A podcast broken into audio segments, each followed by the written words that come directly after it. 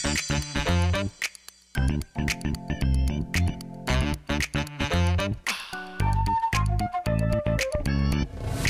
Vítajte pri počúvaní podcastu Formality stranov s Danom Kováčom a Danom Súkupom.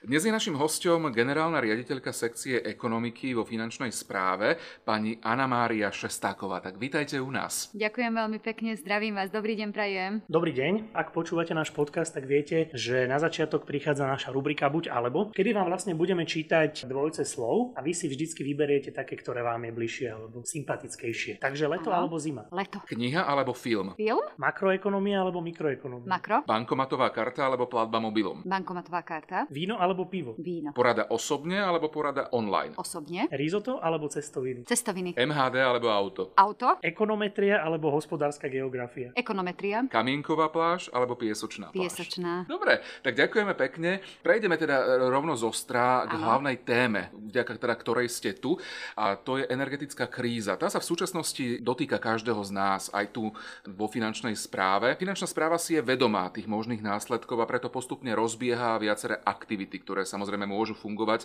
len za pomoci našich kolegov. Čo teda plánujeme vo finančnej správe? Na sekcii ekonomiky, kde teda máme referát energetiky, sme sa touto témou zaoberali už istý čas. Máme pripravený balík opatrení, ktoré sú vlastne krátkodobého charakteru, to znamená, že v podstate sa dajú zaviesť okamžite. Možno pre niektorých tie opatrenia sú úplne samozrejme, alebo majú to zavedené v domácnostiach úplne bežne, úplne štandardne už niekoľko desaťročí. Čiže vlastne v rámci, e, v rámci také, takých krátkodobých opatrení, ktoré vychádzajú ako dokument ekologické desatoro, navrhujeme niektoré opatrenia, ktoré sa môžu okamžite aplikovať a sú veľmi jednoduché. Ide o opatrenia, ktoré predpokladám, že bežne domácnosti e, majú zavedené. U nás to bude možno na papieri, ale možno viacerí z nás to aj tak aplikujú napriek tomu, že teda doteraz to nebolo nejako spísané. Ide o hlavné opatrenia, ktoré sa týkajú oblasti vykurovania. V tejto oblasti by som spomenula e, niekoľko dôležitých aspektov. Prvé je napríklad používanie klimatizácie. Klimatizácia sa v niektorých prípadoch používa veľmi nesprávne na vykurovanie. Je to spôsob, kedy e, zohrievame priestor finančne veľmi náročne a nerentabilne. Okrem vykurovania klimatizáciou dosť často používame aj ohrievače. V tejto oblasti sme pripravili tiež v podstate metodické usmernenie, kde nejakým spôsobom regulujeme, ale v žiadnom prípade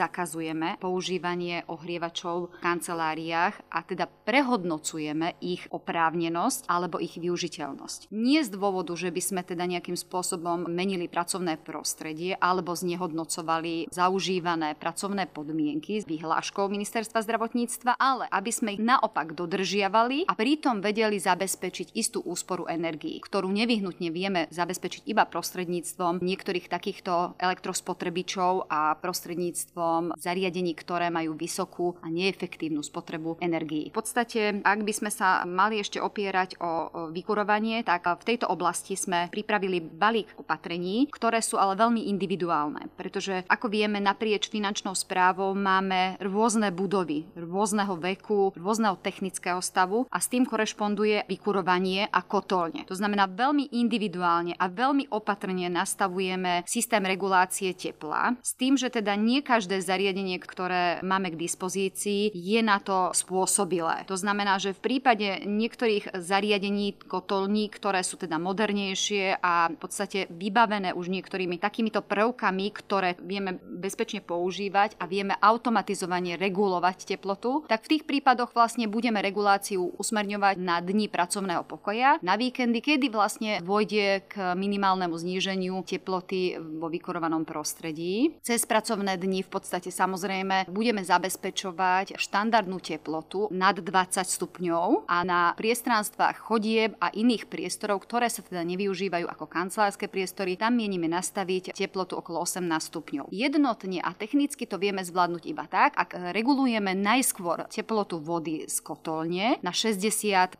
stupňov stupňov Celzia, ale znovu podotýkam, že je veľmi dôležité to individuálne hodnotiť, pretože nie každá kotolňa pri takomto technickom nastavení vie vytvoriť vlastne tie minimálne hodnoty teplôt v kanceláriách. Dá sa povedať, že aby sme vysvetlili alebo dovysvetlili našim kolegom túto tému, e, nemusia sa obávať nejakej zimy alebo podobných nepríjemností. E, bude sa to všetko vyhodnocovať individuálne, ako ste spomínali, čiže obavy bokom, ale bude sa aj vyhodnocovať tá úspora nejako, asi na mesačnej báze alebo ako často? E, máme referenčné obdobie stanovené vlastne interne, také krátke smerodatné obdobie a to je od októbra do decembra. Porovnávame s minulým rokom, ale tuto tiež by som podotkla, že samozrejme prihliadame na faktory minuloročnej zimy. To znamená, nejakým spôsobom skúsime zakomponovať do merateľných hodnôt aj teplotu, ktorá bola v tom období, aj v podstate podmienky pracovné, ktoré vlastne v tej dobe covidovej boli nastavené. Prejdeme k motivácii. Ľudia sú radi motivovaní. Ako môžu byť motivovaní naši kolegovia?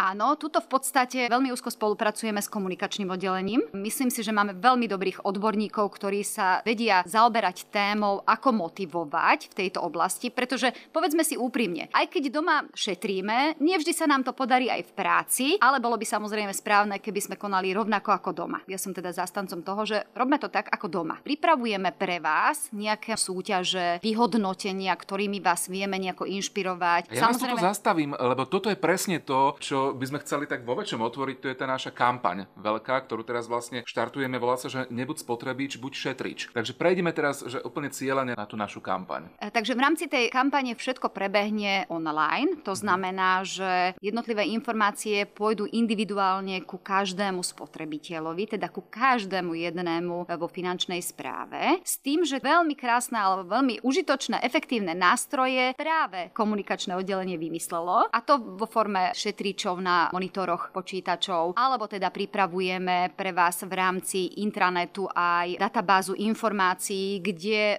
vám bez problémov pripravíme aj údaje o šetrení, kde vás budeme informovať o aktuálnych neskutočne vysokých spotových cenách energií, kde vám ozrejmíme, že v akej situácii sa momentálne nachádzame a do akej by sme sa vedeli jednotlivými opatreniami dostať alebo kam smerujeme. Vy už ste niečo načrtli, že kopec tých opatrení ľudia dodržiavajú doma a dodržiavajú roky. Skúsme sa nejak konkrétnejšie pozrieť na tieto veci. Čo konkrétne ste mali na mysli? No teda ja práve na to smerujem, že napríklad e, také rozmrazovanie mrazničiek, ktoré je, myslím si, že úplne štandardné a bežné doma. Nie je to úplne štandardná aktivita. A samozrejme prichádzajú aj nepríjemné otázky, kto by to mal robiť. Pre mňa je jednoznačná odpoveď, tak ten, kto užíva tú chladničku a mrazničku. A teraz si ešte uvedomíme jednu vec. Prichádza obdobie zimy. Čo budeme mraziť? Čiže otázka smerovaná na našich kolegov, že keď teda nevyužívame mrazničku, aspoň ju udržia nedržiavajme. Aspoň teda tie základné hygienické podmienky, to odmrazovanie je myslím si, že úplne štandardná bežná vec v domácnosti. Robíme to všetci, ktorí užívame tú chladničku, mrazničku. Ja som sa tiež postavila pred našu chladničku a mrazničku a spýtala sa jej, že teda kto ťa rozmrazí, kto ťa umie. No nedostala som odpoveď, tak som sa do toho musela pustiť aj ja sama. No dobre, takže nie je sa čoho báť a v podstate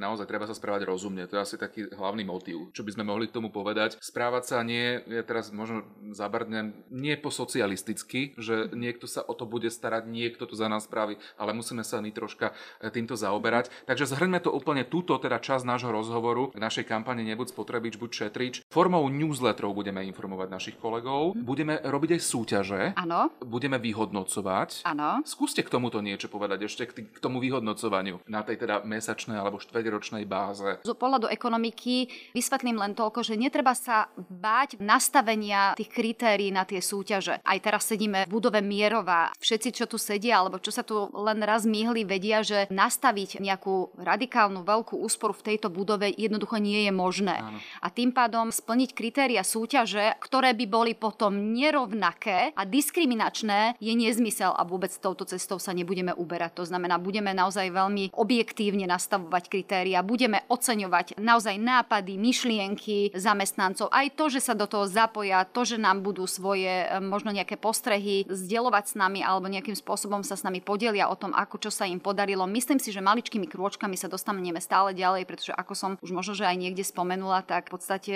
takýto model nebol v predchádzajúcom období nastavený vo finančnej správe, čo sa mi veľmi ťažko hovorí, lebo malo by to platiť asi aj v tejto sfére, že teda sme v štátnej sfére a tiež by sme mali šetriť verejné financie. A ja teda sedím na verejných financiách a snažím sa ich šetriť maximálne. Kto sa so mnou stretol, už vie, že tam maximálne hľadáme možné riešenia. Ale samozrejme, vždy treba prihliadať na zákonné legislatívne podmienky výkonu práce a tie rešpektujeme na 100%. Ešte ja môžem k tomu povedať e, za komunikačné oddelenie, tak áno, budeme pravidelne teda informovať našich kolegov aj teda cestou tých newsletterov a budeme pravidelne uverejňovať aj tipy od našich kolegov, za čo veľmi pekne chcem poďakovať, že píšu, lebo naozaj tí ľudia veľa píšu a budú to samozrejme aj čítať v tých ďalších vydaniach našich špeciálnych mimoriadných newsletterov.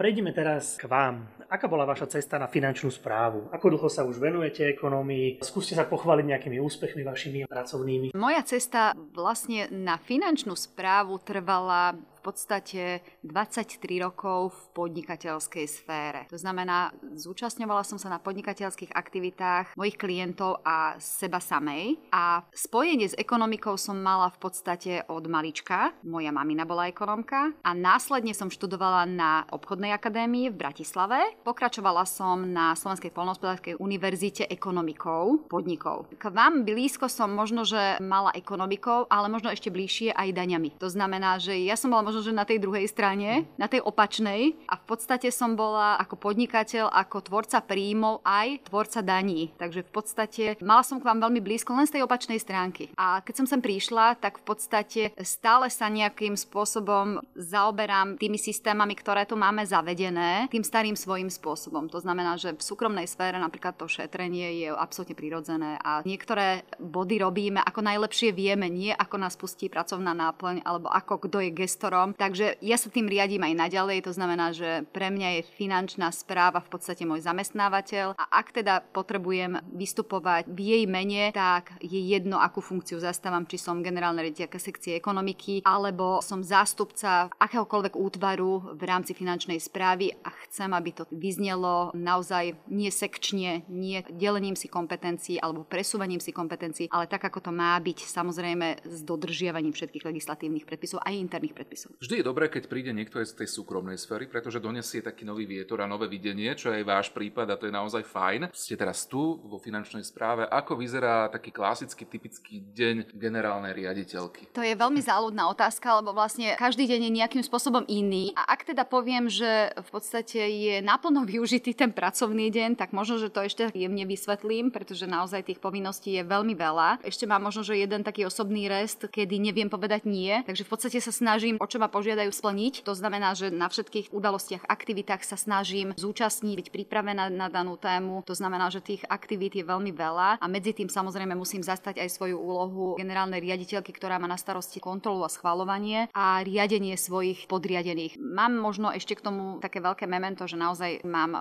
personálny aparát, ktorý je funkčný, je činný, sú šikovní ľudia, sú to dobrí odborníci, dobre sa mi s nimi spolupracuje, všeobecne sa snažím s nimi vychádzať a rozumieť si s nimi. Ja by som teda ešte sa vrátil trošku k tomu, jak ste spomínali, že ste predtým pracovali v podnikateľskej mm-hmm. sfére. Čo bol u vás ten impuls, ktorý vás vlastne primal k tomu, aby ste opustili túto sféru a prešli do štátnej správy? Veľmi dobrá otázočka. A v podstate tým impulzom bolo možno len také zobudenie sa a finančná správa mi samozrejme bežala na Facebooku a prijímala som všetky informácie. Vnímala som taký ten prerod finančnej správy, ktorý sa mi veľmi páčil. Príchodom nášho pána prezidenta som vnímala, že že sa to stavia do takej, ani nie že proklientskej, ale do takej podoby, ktorú ja veľmi uznávam. To znamená, že ja som v podstate vždy rešpektovala finančnú správu ako takú, aj či už daňové alebo colné úrady. Vždy som naozaj s veľkým rešpektom s nimi komunikovala a spolupracovala, ale v podstate takým tým prerodom mi nejakým spôsobom rezonovala táto inštitúcia a ak to tak poviem, že tej, na tom Facebooku som uvidela inzerát, kde ste hľadali generálneho riaditeľa sekcie ekonomiky, tak to bolo pre mňa ako svítnutie z jasného neba, že toto je to, čo ja chcem robiť. No my sa staráme o Facebook s Danom, z hodou náhod, takže ste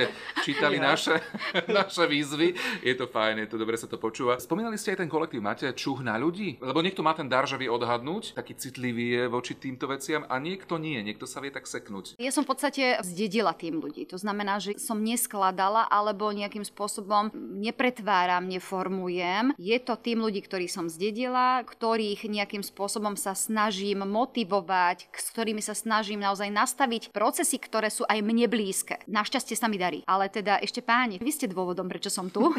Áno, z časti. z veľkej časti potom samozrejme následovalo dlhé príjmacie konanie, kde ma podrobili naozaj všetkým možným skúškám rôzneho druhu, čo teda som si asi nikdy v živote nevedela predstaviť, že ja sa raz zúčastním testu pravdobravnosti, čo teda bola taká skúška, ktorou sa ma všetci pýtali, Taký že... tzv. detektor lží? Áno, presne tak, mm-hmm. presne tak. To, to bolo naozaj veľmi zaujímavá aktivita a teda myslím si, že veľa občanov Slovenskej republiky to ešte nezažilo a vidí to len v televízii. Tak môžem vám povedať, že je to ešte horšie, než to vidieť v televízii. Je to v podstate také malinko zaujímavé, iné a s rešpektom samozrejme som k tomu pristupovala. Keď ste sem prišli, čo vás na finančnej správe zaskočilo? Zaskočilo? No, v podstate dodnes som zaskočená niekedy takoutou malou flexibilitou. A tá v podstate je možno v nás, je malinko oklieštená procesmi a nastavenými systémami, ktoré ja si myslím, že sú správne nastavené. Ja vôbec neprotirečím proti systémom, ktoré sú nastavené. A myslím si, že ešte v nás tkvie niečo, čo, čo to vie trošku sprúžiť a čo keď môžeme urobiť, tak prosím urobme to a nečakajme teda na e-maily, nečakajme na zbytočnosti, ktoré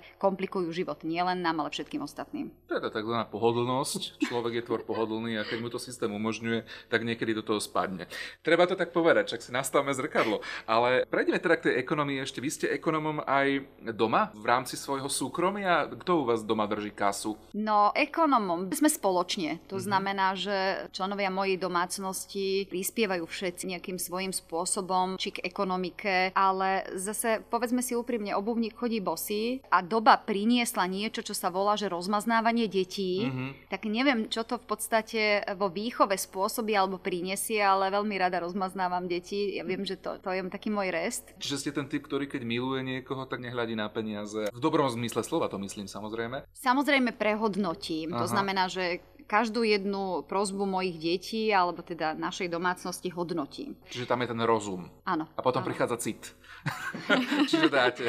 Veľmi dobre ste ma prekúkli. A toto ešte zodpoviem tú predchádzajúcu otázku. Či som teda človek, ktorý vie veľmi dobre vycítiť a ohodnotiť ľudí. Sklamem vás. Ja veľmi rada dôverujem ľuďom a mhm. veľmi rada hľadám v nich to, čo je v nich dobré a to, čo viem využiť v podstate v prospech. To znamená, že ak teda si nesadneme možno v nejakej jednej otázke, ale hľadám, kde si vieme sadnúť, kde viem využiť potenciál toho niekoho. A tam sa zaoberám tým človekom dosť dlho potom. Uh-huh. Keby sme sa mali pozrieť na nejaké priority v rámci finančnej správy z vášho hľadiska do nasledujúcich dní, týždňov? Ako sekcie ekonomiky? No rozhodne úspora energií je bod číslo jedna a s tým súvisiace v podstate všetky úkony alebo opatrenia. Máme na stole aj materiál úradu vlády, ktorý sa snažíme nejakým spôsobom zapracovať. A čo je ale väčšia výzva je, že my sme sa dotkli síce krátkodobých opatrení, ale pred nami a na našom oddelení investičnej výstavby stoja aj tie dlhodobé. To znamená, že viem veľmi dobre, v akej kondícii sú našej budovy, ako boli v tom období, keď boli stavané, ako boli termoizolačné procesy nejakým spôsobom vynechané. Čiže akokoľvek budeme chcieť vedieť, my šetriť a urobíme všetko preto, aby došlo k tej úspore energii, budeme sa musieť zaoberať určite aj budovami. Čiže vlastne aj budovy sú mojou prioritou, kde samozrejme platí pravidlo, že v podstate ak to nevieme financovať, tak to, čo máme, musíme využiť čo najefektívnejšie, najlepšie. Ja by som bola veľmi rada, ak by sme tie budovy, ktoré máme, vedeli zrekonštruovať, vedeli zatepliť, vedeli nastaviť úplne iné klimatické podmienky v tých budovách, ale ak to nepôjde, tak minimálne musíme spravovať rozumne tie naše budovy, ktoré sú v najlepšom stave a využiť ich maximálne. Čiže využiteľnosť to je to, čo ste objektov. na začiatku spomínali tohto rozhovoru, to sú tie krátkodobé a dlhodobé horizonty horizonty, čiže toto patrí medzi tie dlhodobé. Čiže takto môžeme aj v podstate ukončiť tú pracovnú časť. Treba šetriť s rozumom, treba sa k tomu stavať racionálne. A čo by ste ešte na úplný záver povedala? V podstate môjim slogánom je, že zdravý sedliacký rozum mm-hmm. je mhm. veľmi dôležitá vec, ktorá sa teraz dostala niekde do úzadia, ale ja som teda zástanca zdravého sedliackého rozumu a nebolo to celkom s tými úsporami, ale myslím si, že úspory my spoločne zvládneme. Máme tu veľmi šikovný tím, treba samozrejme veľa informácií, aj to, čo už máme spracované IRI a sú možno, že niekde staršie, treba si ich opakovať. Je tých smerníc, je tých legislatívnych predpisov veľmi veľa a nikdy nezaškodí, keď ich budeme opakovať. Sama z vlastných skúseností by som to uvítala. A teraz poďme na takú ľahšiu témičku. Čo vy a nejaký relax? Ako najradšej relaxujete? Kde sa viete uvoľniť? Mm-hmm. Počas pracovného týždňa veľmi nerelaxujem. To znamená, že ten čas mi na to nevyvstáva, ale samozrejme, keď mám chvíľku času, tak veľmi rada posilňujem. Chodím do posilňovne pracovne. Počas voľných dní, alebo teda pracovného voľna, veľmi máme rada les, prírodu, turistiku, takže najradšej asi trávim čas v prírode. Cestujem rada. A kam? No, ja som tento rok pochodila naozaj niekoľko destinácií a ešte teda pokračujem ďalej. Boli to skôr také krátkodobé, na dovolenke som ešte nebola, ale také krátkodobé trojdňové, štvordňové výletíky. Bola som v Ríme, mm-hmm. bola som v Izraeli, Istambule, teraz som naposledy trávila ten jeden voľný deň, ktorý sme v septembri mali a jeden dovolenkový deň na Sicílii. Tak to je fajn, takto si urobiť radosť. Mňa ešte vždycky zaujíma jedna vec a to je, že keď máte dovolenku alebo keď máte oddych, viete naozaj úplne vypnúť, že zabudnete na to, že existujú nejaké maily a užívate si ten oddych? To je taká záľudná otázka. Ja naozaj veľmi rada som zástancom baťovských režimov a to znamená, že naozaj, ak som doma, tak sa snažím úplne vypnúť to pracovné pole pôsobnosti a snažím sa venovať tomu, čo práve robím. A žiť teda v prítomnosti, to je teda vychytená teória psychologická, žiť v prítomnosti, to je teda, čo sa snažím. Ale naozaj si myslím, že viem oddeliť prácu od toho svojho voľného času času a keď mám voľný čas, tak si ho užívam. Tak to je super. Našim dnešným hostom vo formalitách stranov, alebo v našej, nazvime to show, formality stranov bola generálna riaditeľka sekcie ekonomiky vo finančnej správe, pani Anna Maria Šestaková. Ste boli veľmi príjemným hostom, no naozaj sme sa dobre cítili s vami. Ďakujeme za všetky informácie, aj k tomu šetreniu, aj za to, že sme sa dozvedeli o vás všeličo zaujímavé zo súkromia. Tešíme sa niekedy na budúce. O, ďakujem vám veľmi pekne. Prajem všetko dobré. No ďakujeme a ďakujeme aj vám, našim poslucháčom. Tuto aj ďalšie Ďalšie epizódy nášho podcastu Formality stranou nájdete už na našich klasických kanáloch, na intranete, na svojej pracovnej ploche, priečinku Media FS a potom samozrejme aj na podcastových platformách ako sú Anchor, Spotify, Google Podcast, Apple Podcast a podobne. Ďakujeme za pozornosť a do počutia. Do počutia. Do počutia.